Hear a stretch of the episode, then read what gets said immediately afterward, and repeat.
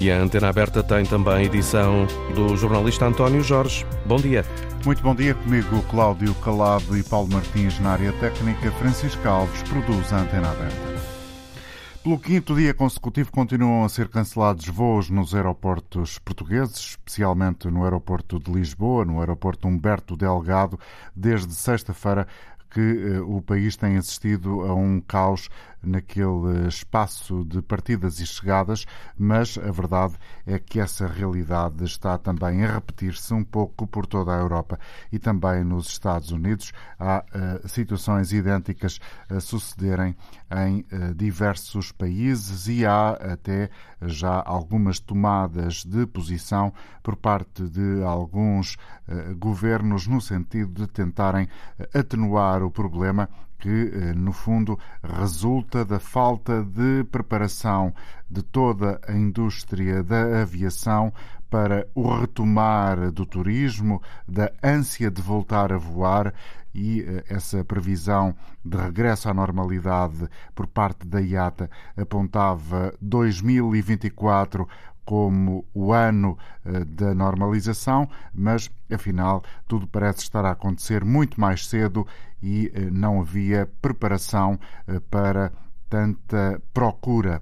Esta é a explicação que já fomos ouvindo ao longo da manhã da rádio e, por isso, na emissão de hoje da Antena Aberta, queremos ouvir a sua opinião, ou seja, perceber qual é a sua resposta a esta pergunta que, na prática, serve de motivação para a participação dos ouvintes. Até que ponto tem de haver uma intervenção do governo para atenuar ou resolver, se é que é possível resolver, os constrangimentos que têm sido verificados no aeroporto de Lisboa.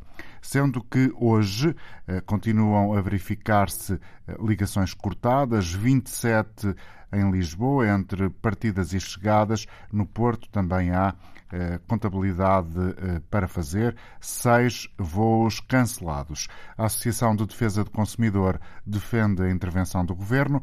O coordenador do Departamento Jurídico da DECO, que vamos ouvir mais adiante, considera necessário criar mecanismos de contingência por parte das transportadoras para assegurar a proteção dos direitos dos passageiros e pede também a intervenção do Ministério das Infraestruturas de Pedro Nuno Santos.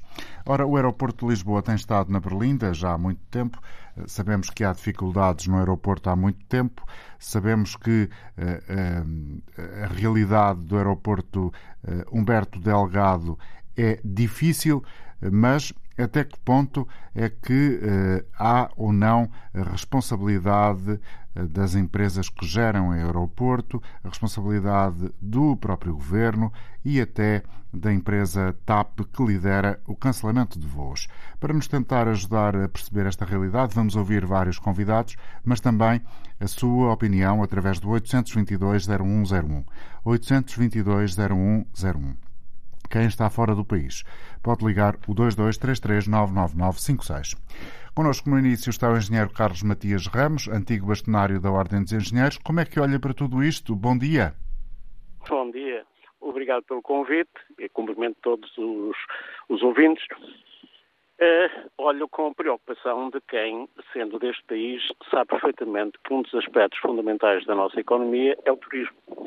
E uh, muitas vezes as imagens que aparecem uh, são uh, podem indiciar um futuro menos agradável, no sentido que as pessoas vão pensar, ou quem nos cita, não vale a pena, porque vamos ter grandes Porque aquele país é um, é um conjunto é de problemas. País. Logo quando chegamos, ficamos retidos, Exatamente. ou não chegamos, Exatamente. queremos ir e não conseguimos a imagem de um aeroporto, como, por exemplo, a imagem de uma telefonista boa num, num, numa empresa, é determinante. É a primeira imagem, é o primeiro contacto. E é também o último e, contacto. E costuma dizer-se que não há segunda oportunidade para se criar uma primeira impressão é muito difícil. O esforço que tem sido feito no sentido de marketing de vender o país, entre aspas, vender entre aspas, uh, pode ser uh, comprometido por esta situação, a que muitas vezes não é, vamos lá ver, é alheia, uh, muitas vezes a Ana, não estou a dizer que a culpa é sempre da Ana, mas é alheia também, por vezes, a TAP. só por um exemplo, aquele incidente que deu origem que um, um, um avião uh, arrebentasse o seu... Um jato privado que uh, viu um Exatamente. pneu arrebentar. Foram duas horas e tal de inviabilização da pista. Ora, essa inviabilização provocou uma alteração profunda em toda a programação de voos da própria TAP. Eu não sei se ontem, pelo menos, ainda não estavam regularizadas as consequências dessa paralisação. Isto é um problema estrutural, é um problema do aeroporto, que só tem uma pista. E sabemos perfeitamente, e não é preciso uh, fazer grandes pesquisas, que qualquer aeroporto internacional com um movimento similar ao que tem o aeroporto de Humberto Delgado tem que ter duas pistas. A redundância é fundamental em toda a nossa atividade. De resto, já o relatório, desculpe interrompê-lo, já o relatório do Eurocontrol de dezembro de 2016 dizia que o aeroporto de Lisboa, Francisco, aliás, Humberto Delgado, estaria saturado daqui a, menos de 10 anos, em 2030, com é obras de expansão feitas e com 48 movimentos por hora. Mas isso, eh, isso era de antes porque... exatamente o que diz o relatório. Como? traduziu exatamente o que diz ah, o relator. Pois. Mas isso era de antes, diria eu, eh, porque já se percebeu que tudo acelerou. Tudo acelerou, evidente. Se a gente analisar o que é que era em 2008, quando foram uh, tomadas iniciativas no sentido de efetivamente concretizar o grande objetivo do país, ter um aeroporto internacional digno desse nome, uh, as projeções para 2022 eram de 22 milhões de passageiros ano. Ora, em 2019 tivemos 31 milhões. E o que acontece, efetivamente referiu que a IATA deu aquele relatório. O relatório do Eurocontrol, que faz mensalmente uma, uma análise da evolução tendo em conta a própria pandemia, os efeitos e a sinalização induzida, o que é que dá? Que em 2023 vamos recuperar vamos recuperar, em meados de 2023, vamos eh, eh, recuperar todos os movimentos e de passageiros e de aeronaves que existiam em 2019. Ora, portanto, voltando a... Meados de 2023 ou, ou 2024, eventualmente? Não, não, não. não. 2023. O, o relatório do Eurocontrol é claro faz uma análise dos efeitos da pandemia e da forma como isto tem evoluído. Eh, ele utiliza várias variáveis para fazer essa, essa cenarização e conclui taxativamente que a meados de 2023 vamos recuperar os, os índices que estavam em, antes da pandemia. Portanto, a situação não é nova. É evidente que se acelerou é evidente que as perspectivas pessimistas nos davam que a recuperação era mais tarde. Mas o problema é que uma infraestrutura destas tem que estar preparada para, para dar resposta a situações mais adversas. Porque quando se fala capacidade do aeroporto em termos aéreos e terrestres, que tem a ver com vários fatores, uh, estamos a falar não em termos apenas de pico, mas em termos uh, de médias. E dentro desta linha de mas, mas a questão, aeroporto... Desculpe interromper o Sr. Engenheiro mais não, uma não, vez. Por favor. Eu recordo aos nossos ouvintes, estamos a falar com Carlos Matias Ramos, antigo bastonário da Ordem dos Engenheiros. Mas esta situação que estamos a ver agora nos últimos dias em Lisboa é uma situação que também eh, temos imagens que chegam eh, muito parecidas de Londres, de Amsterdão, de Madrid, de Bruxelas, de Roma. Porquê é que em Lisboa eh, a dificuldade é maior? Por causa daquilo que conhecemos das dificuldades eh, infraestruturais do aeroporto? É evidente, vê-se aquelas imagens de pessoas espalhadas por aquele aeroporto que tem uma dimensão reduzidíssima. Uh, vamos lá ver, os terrenos do aeroporto são 500 hectares. Um aeroporto internacional não conheço com esta, com esta utilização, com esta capacidade de expansão. Não tem capacidade de expansão. É um aeroporto antigo, é um aeroporto que tem sofrido uh, modificações uh, sempre numa lógica não estruturante, não com o objetivo de futuro, mas com o objetivo de resolver o problema de amanhã. E esse, quando se pretende resolver os problemas com o amanhã, significa que não temos capacidade para resolver. Hum. É já, já, que... já, hoje aqui na rádio ouvimos o comentador especialista de Economia da Antena 1, Pedro Sousa Carvalho, a lembrar eh, este facto eh, parece-me relevante, não sei qual é a leitura que fará dele, eh, engenheiro Carlos Matias Ramos. O aeroporto em Lisboa tem 16 gabinetes para o Serviço de Estrangeiros e Fronteiras, mas apesar de tudo tem mais de 50 lojas de marca na zona de embarque.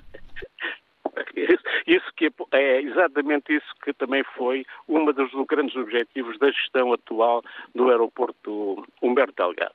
Se uh, analisarmos a estrutura orçamental ou melhor dizendo, as receitas da, da, da, do aeroporto, da Vancy, Ana Vancy, nós verificamos que mais de 30% das suas receitas são uh, resultantes de atividade não aeroportuária os estacionamentos, as lojas, a restauração, a publicidade, tudo isso é legítimo, mas é legítimo tendo em conta a necessidade de não ocupar espaço que podia ser útil para um melhor desempenho do aeroporto. E binómio não está a ser devidamente atingido.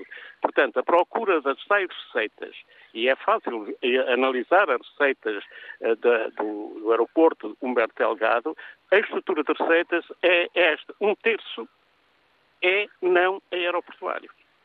E veja-se aquelas imagens degradantes de pessoas ali a, a, a dormir nos sítios mais incríveis que se Eu tenho, felizmente, tenho tido uma atividade que me permite conhecer bem os aeroportos em vários sítios. E não conheço nenhum que possa induzir uma situação destas, que é uma situação anormal, temos que concordar, que provoque uma perturbação tão grande no bem-estar e na comodidade de, dos passageiros que, devem, que são o fim último do aeroporto. O aeroporto está para servir. Está para servir as pessoas, não está para servir apenas os interesses eh, privados, que são legítimos, mas que não se podem sobrepor ao grande objetivo de um aeroporto: servir as pessoas e, servir, e com isso servir o país. Um aeroporto é a primeira imagem de marca do nosso país. Se esta imagem de marca, como temos vindo, é tão degradante e tão degradada como eh, temos visto, significa que vamos, estamos a, tirar, a dar tiros nos pés. E os tiros nos pés não são favoráveis a uma, uma economia como a nossa, que está, eh, como todos sabemos, numa situação difícil e eh, não se vê uma recuperação tão como a desejada. O turismo é uma fonte enorme de receita.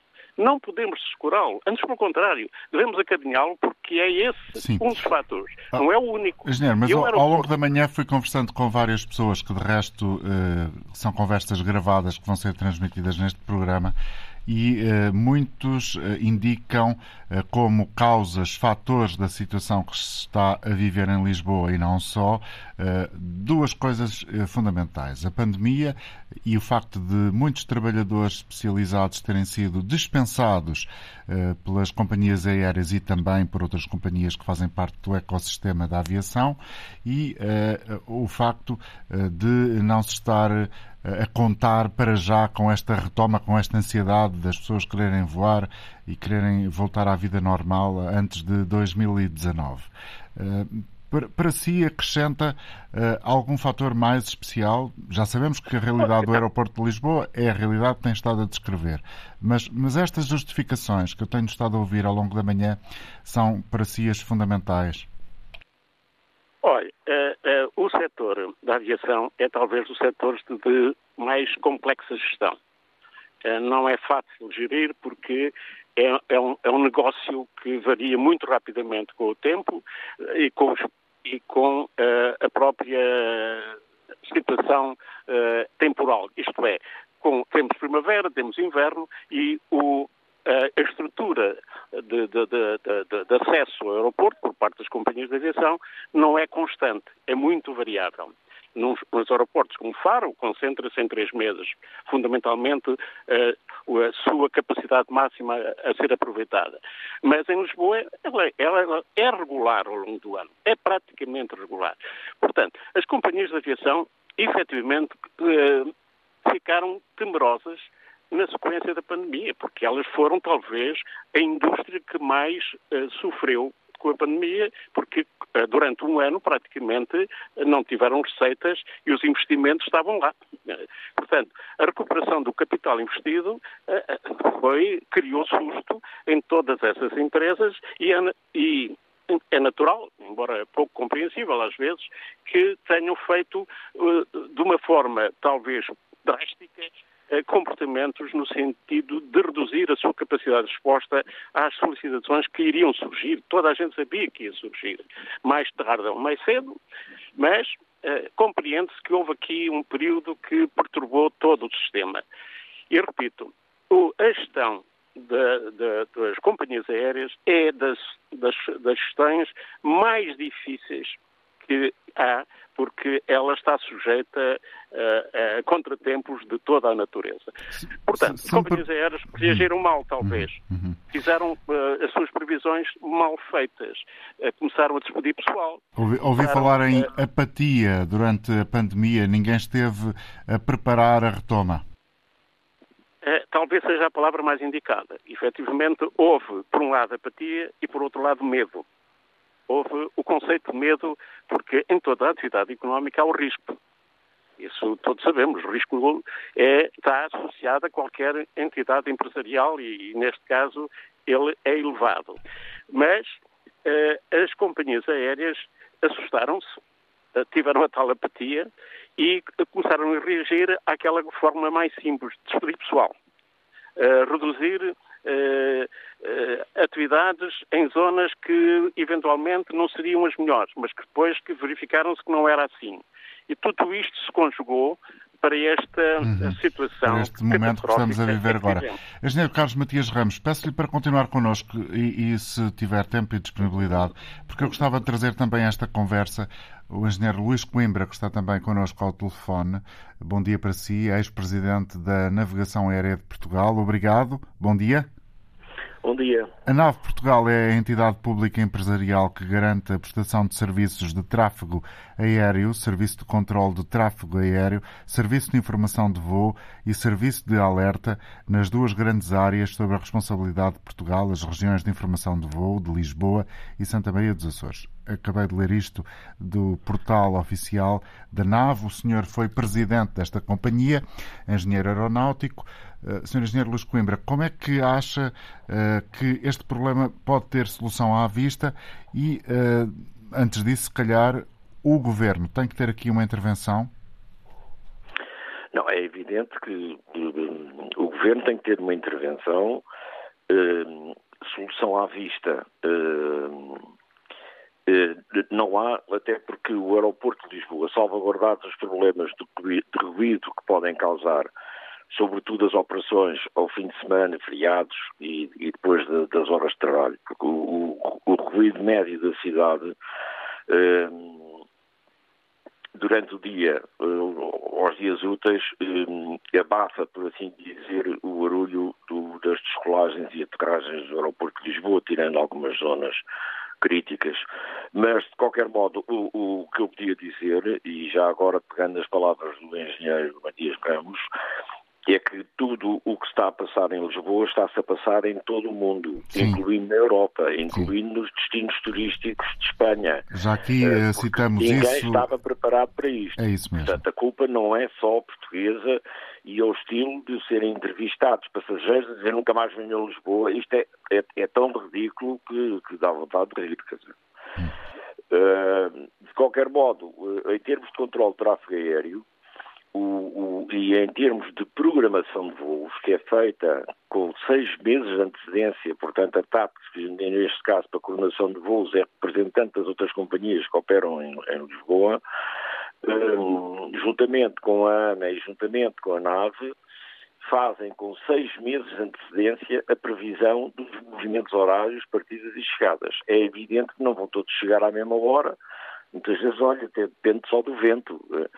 A verdade é que o aeroporto de Lisboa, com uma só pista, tal, aliás, como o, o, o aeroporto de Gatwick, uh, em Londres, um, só tem uma pista, mas tem deficiências em termos de aproveitamento de terrenos e, eventualmente, expansão uh, da, da, Aerogar. E quando falo em terrenos, falo na necessidade de novas posições de estacionamento para aviões. Mas a, a ponta horária não pode ser superior a 42 movimentos por hora.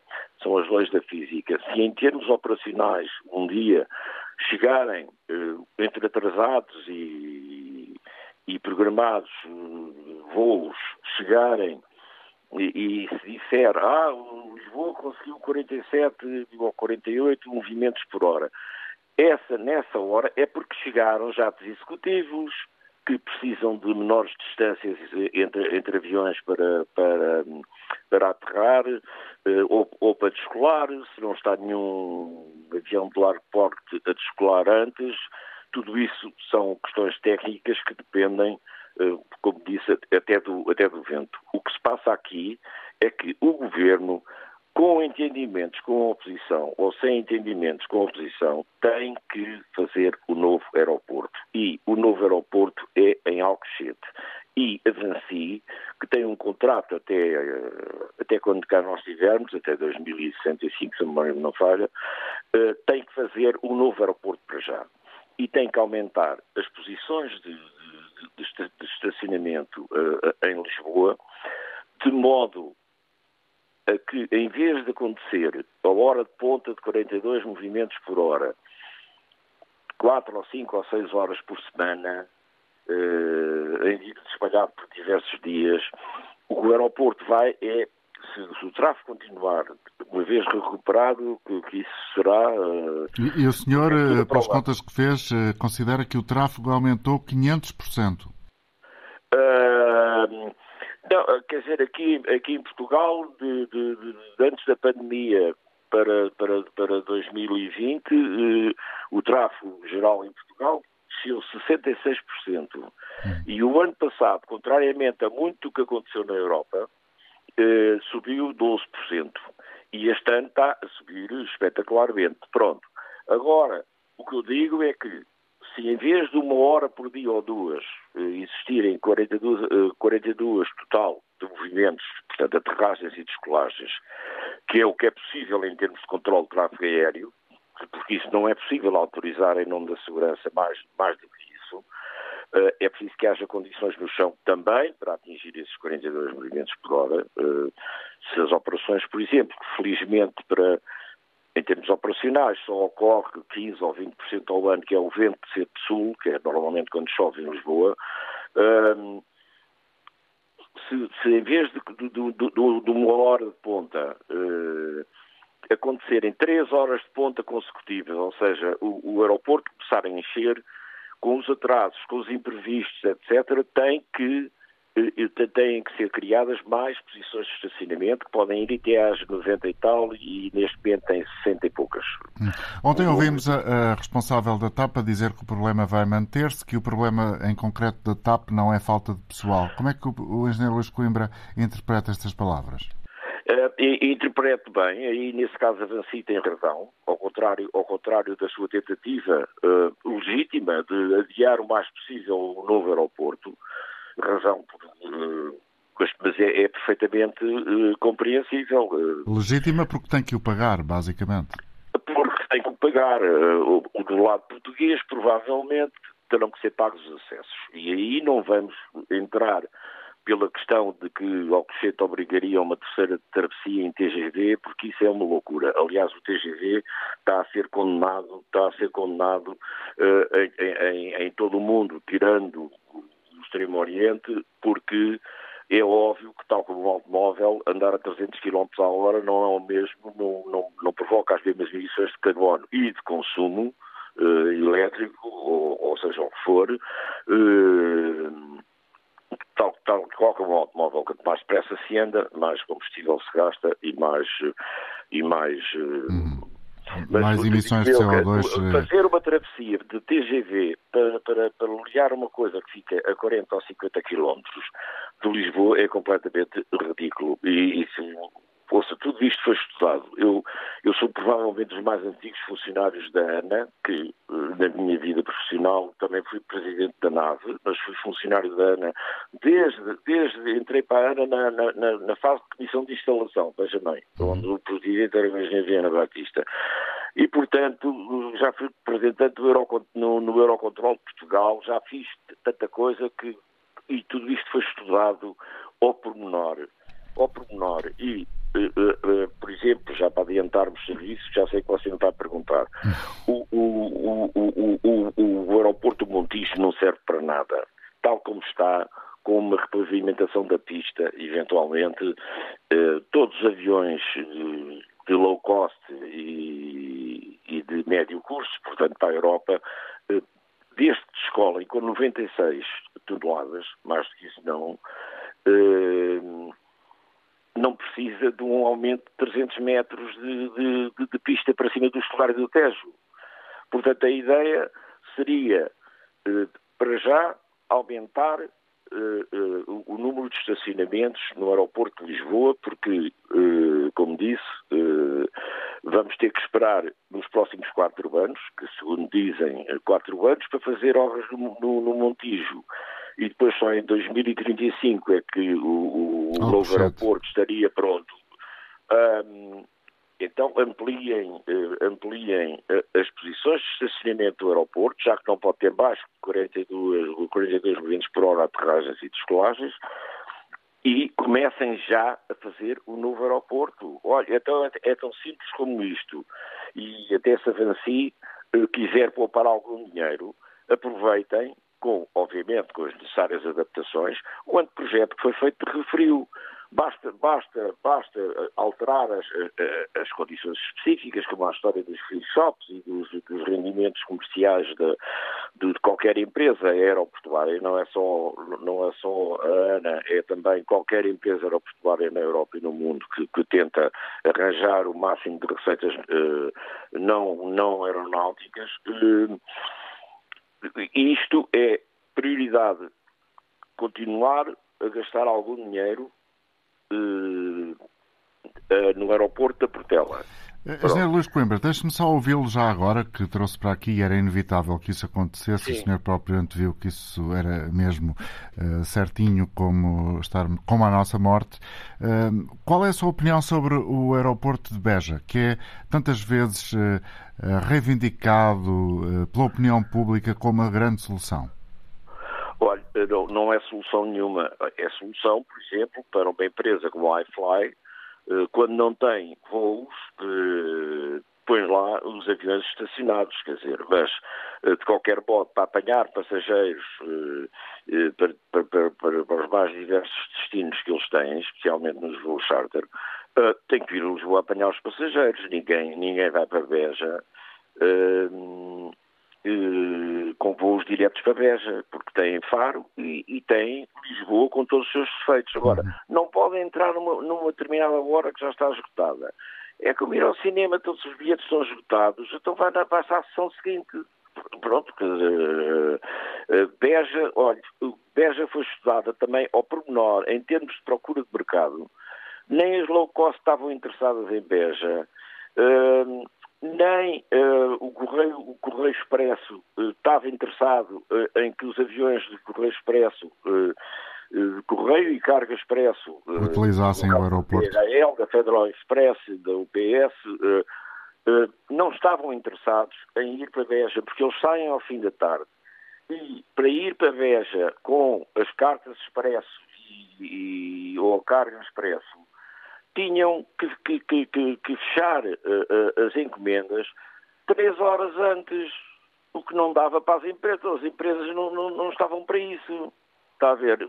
Tudo foi estudado ao pormenor, não, não está nada inventado. O que avancei, não fazendo obras nenhumas, ou por lá um terminal Zeco, uh, no Montijo se quiserem, mas sem prolongamentos de pista nenhuma, Uh, e quando eu digo sem prolongamentos de pista nenhuma, estou-me a referir a, pronto, que se prolonga 40 metros, isso não faz grande diferença, 40 ou 50 metros.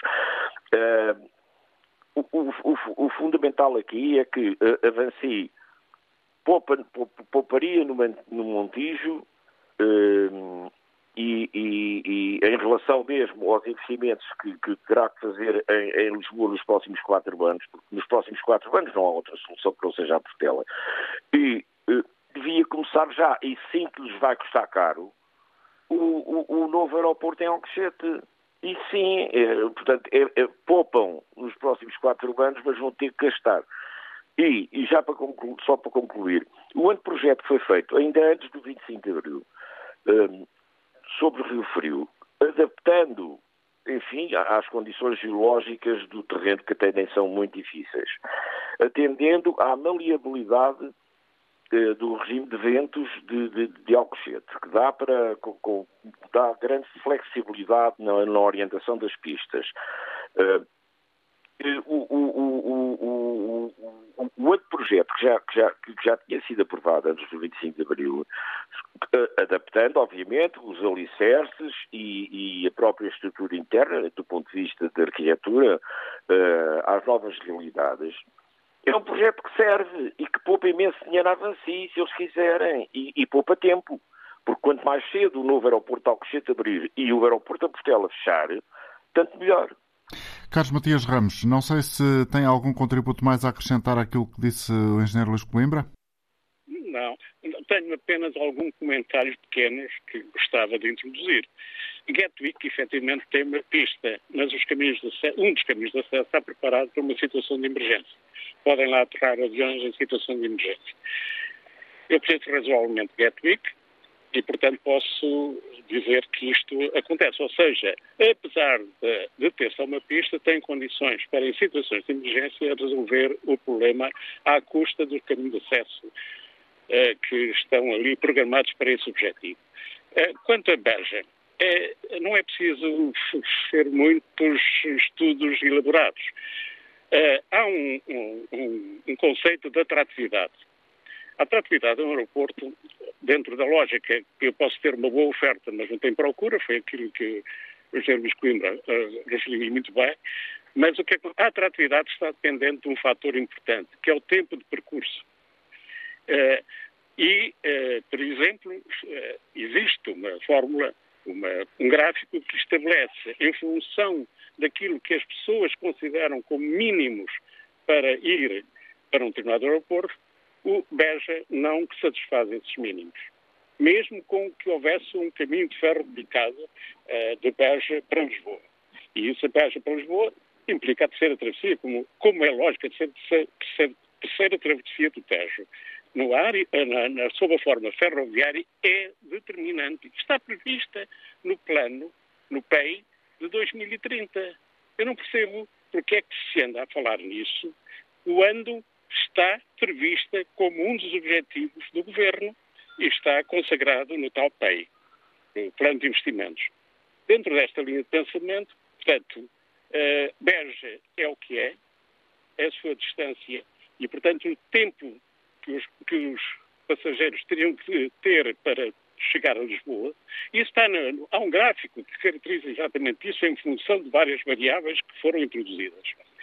E, eh, do resto, concordo plenamente com o que o engenheiro Coimbra eh, acabou de referir.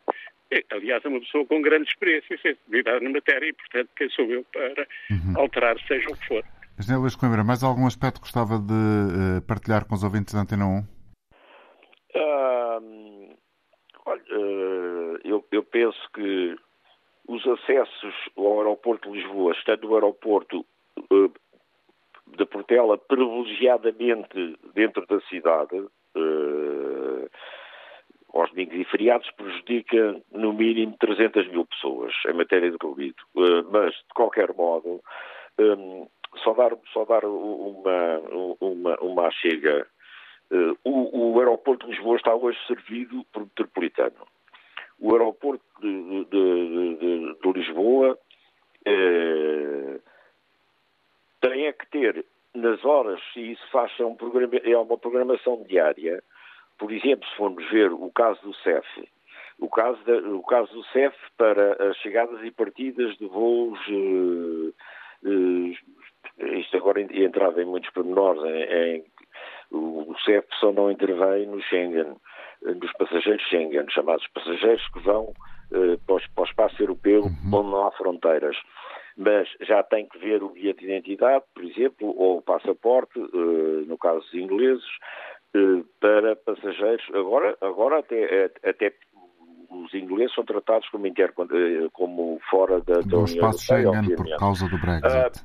a polícia, a polícia tem que que é uma, uma esquadra de polícia do aeroporto, eh, não tem que ter todas as posições eh, de, de, fiscalização de segurança. Aí todos os passageiros têm que passar pela, pelo, pelos portais de, de, segurança e serem revistados uh, por causa da, da, da, da segurança do, do, aviação civil e todas as medidas foram tomadas, sobretudo desde, o, desde a questão do, dos tocos de Nova Iorque.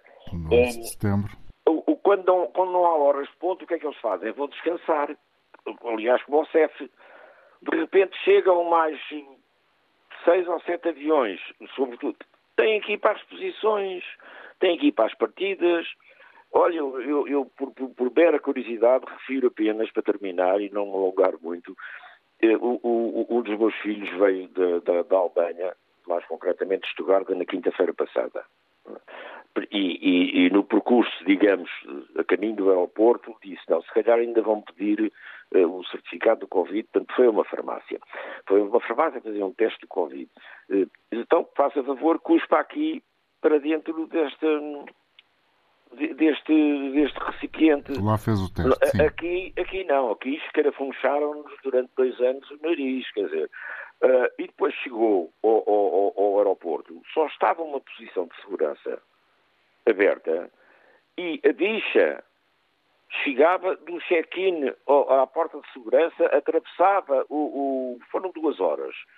Quando chegou a Lisboa, uh, teve duas horas à espera da bagagem. Quer dizer, eh, e, e, e, quem, e, quem, transporta a bagagem dos aviões para as passadeiras rolantes onde, onde, onde a, a bagagem é, é, colocada não é a TAP. São as empresas de handling. Um pormenor, pronto, é para não. Para, não, para, para não, concluir, sim. Para, para concluir. Há, há aqui o, o, o, o, o pormenor de que nós temos que pensar no novo aeroporto isto é fundamental e quanto mais cedo ele abrir, melhor. E lembrar a toda a gente eh, que o que se está a passar no aeroporto de Lisboa está-se a passar exatamente, exatamente em vários outros aeroportos da Europa. Europa. Muito obrigado. Europa, em Espanha, etc. Muito obrigado, Luís Coimbra. Muito obrigado, Carlos Matias Ramos. Peço desculpa, mas realmente Uh, o tempo voa e foi muito útil esta vossa participação neste programa. Carlos Matias Ramos, antigo bastonário da Ordem dos Engenheiros. Luís Coimbra, uh, como ouvimos, além de muitas outras coisas, foi presidente da NAVE Navegação Aérea de Portugal. António Velez, bom dia, bem-vindo ao programa. Vamos ouvir também o seu contributo. Bom dia, eh, é com muito prazer que estou a participar. Portanto, eu vivo em Portel, que é um conselho que fica entre Beja e Évora, e naturalmente eh, questiono-me, como se questiona toda a região do Alentejo, por que motivo não está a ser equacionado eh, equacionada a questão da utilização do aeroporto de Beja. Já tivemos aqui respostas, se teve Já tivemos a resposta, mas é uma resposta que eu não vi argumentos ainda uh, válidos no sentido de não ser feita essa utilização. E a questão que eu coloco é a seguinte: bom, então, se o aeroporto de Beja foi feito para não servir para nada, por que é que foi feito? E se foi feito, se não serve para nada, onde é que está a responsabilidade de quem o projetou, de quem o financiou e de quem o fez? Porque isto é uma autêntica brincadeira. Então, não serve para nada, não foram feitos estudos, não foram feitas análises, não foram feitos estudos de impacto ambiental. Com certeza que sim. Relativamente ao, ao, ao argumentário de que o aeroporto de, de, Beja não serve, porque está muito longe. Imaginem, está muito longe de Lisboa, está muito longe de Faro, é uma chatice terem de se deslocar. Bom, mas a questão é esta. Qualquer aeroporto da Europa ou do mundo está a uma hora, a uma hora e meia do centro das cidades. Que é aquilo precisamente que o aeroporto está, quer de Faro, quer de Lisboa está a cerca de uma hora e meia. E, portanto, não há motivo nenhum, a não ser falta de vontade política, porque esta é uma questão política, para eh, instalar o aeroporto de. Uh, para fazer funcionar o aeroporto de, de, Beja, que tinha, para além António, de todas as vantagens. Obrigado pela sua participação e pelo argumentário que aqui apresentou em defesa do recurso Beja. Vamos ouvir Jorge Viegas. Uh, recordo uh, que a participação do programa hoje eh, tem a ver com aquilo que está a passar eh, no aeroporto em Lisboa, que inevitavelmente tem a ver também com as fragilidades que o aeroporto tem. Bom dia. Olha, bom dia. Eh, eu só vou basicamente falar num ponto que é este. Houve uma senhora, presumo, presumo que é professora do ensino superior que deu Rosário uma sugestão. Macário. É uma senhora, quando deve ter, não, eu não fixei o nome. E a senhora sugeria para resolver o problema da falta de pessoal ir às zonas onde as pessoas se inscrevem, que suponho que é o Instituto de Emprego e Formação Profissional, e recrutar pessoas. Mas bem, recrutá-las, eu agora vou ser assim um bocadinho dizer coisas que as pessoas não gostam.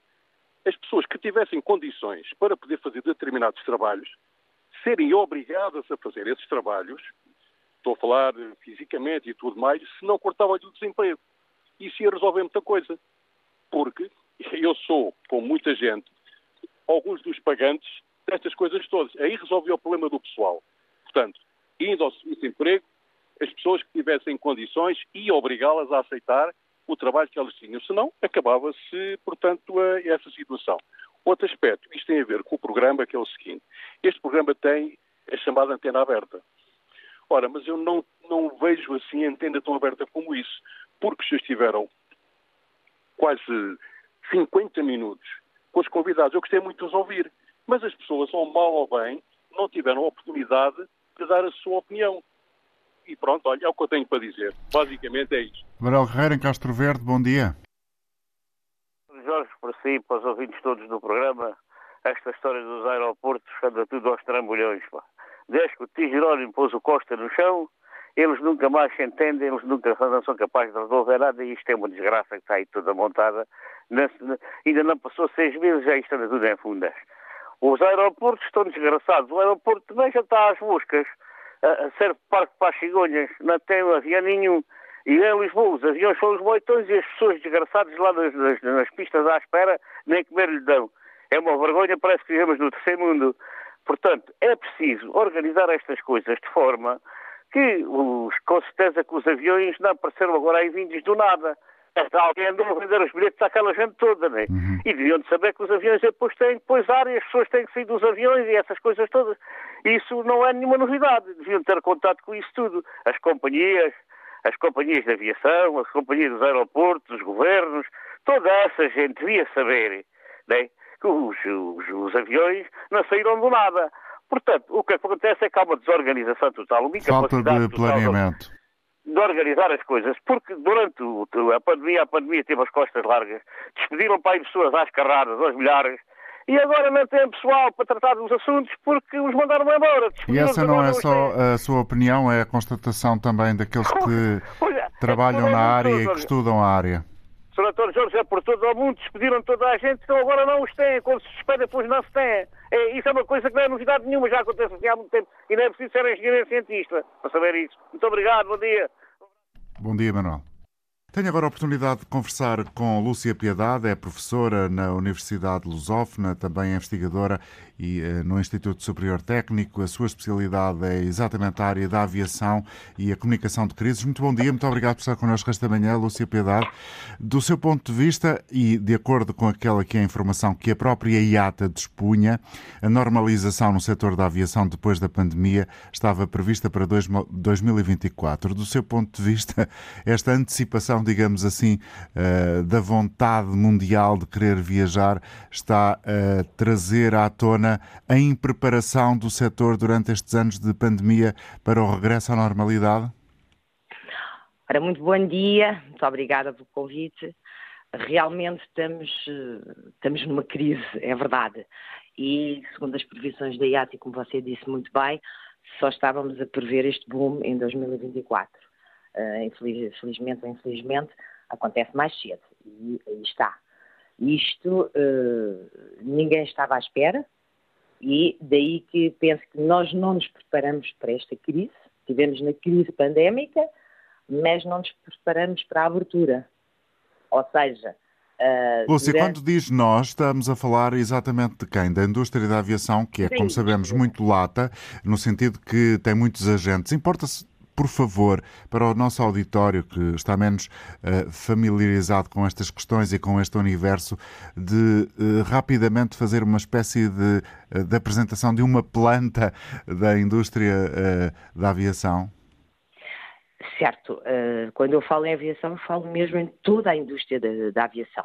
as companhias, usando-as, os operadores. Ninguém se preparou, porque durante dois anos de pandemia tivemos simplesmente parados. E parados, e na minha opinião, esquecemos de fazer o mais importante, a preparação da, da reabertura. E isto não aconteceu. Não aconteceu porque, aliás, tivemos, foram tomadas medidas, como é óbvio, próprio da, da escassez da aviação, de de layoff, de despedimentos e, portanto, houve, muito, houve muitas pessoas que abandonaram o setor. Exatamente, pessoas altamente especializadas e com grande especialização, porque o setor da aviação é, é, é, tem funções muito específicas uhum. e muito uhum. especializadas. E essas pessoas foram todas postas de lado. É evidente que o voltar novamente, ninguém pensou que isto tão rapidamente fosse crescer, e é uma realidade, porque as pessoas estão sedentas de voltar à normalidade. É um, isto é um ponto assente. Por isso, mais uma razão para ter-nos preparado durante a pandemia para o crescimento rápido. É evidente que todos nós pensávamos que só ia acontecer em 2024, não. Neste momento nós estamos a assistir um boom, um boom para, quase, para o qual nós não estamos preparados. Não houve, durante a pandemia, a preparação de um plano de contingência que uh, estivesse apto neste momento a podermos em efetivação, como é óbvio. É evidente que quando estamos em Portugal olhamos sempre mais para o nosso quintal, mas esta realidade é uma realidade efetiva eh, noutros pontos do mundo, na Europa e nos Estados Unidos da América. Portanto, é, é transversal a vários países eh, e em Portugal, eventualmente, eh, nós temos mais proximidade com aquilo que se está a passar no aeroporto Humberto Delgado em Lisboa, mas em Portugal há algum condicionamento específico que contribua, do seu ponto de vista, para o agravar da situação? Como você disse e disse muito bem, isto é um problema transversal. Portanto, toda a indústria da aviação parou. Pelo facto de parar, Uh, não houve, numa, aliás, numa crise, a prevenção uh, muitas vezes é a solução, é a solução. E não foi o que aconteceu. Nós paramos e nunca pensamos que houvesse um crescimento tão rápido. Uhum. Isso é o que está a acontecer. É evidente que é um problema transversal e tem-se visto em todos o que é aeroportos, não especificamente em Lisboa, mas em todos os aeroportos uh, vemos que o problema reside. Não há mão de obra e uh, a velocidade em que estamos a crescer, a velocidade que crescemos, é estonteante. É normal, as pessoas estão precisam voltar à vida, à sua normalidade. E foi tudo um crescimento rápido que a aviação não estava preparada. Principal, eu acho que neste momento a principal causa de nós estarmos nesta crise foi a falta de preparação durante a pandemia. Nós simplesmente ficamos amorfos.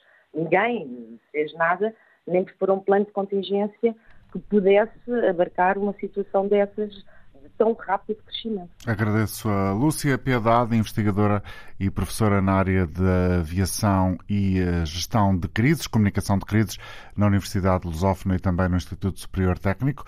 Chegamos ao final desta emissão de hoje da Antena Aberta. Voltaremos amanhã com outro assunto, na expectativa que possa acompanhar eh, o programa, ouvir eh, as as explicações, os esclarecimentos, os contributos dos nossos convidados e também, eventualmente, fazer parte do painel de ouvintes que diariamente traz também a voz a esta antena. Para todos, bom dia e até amanhã.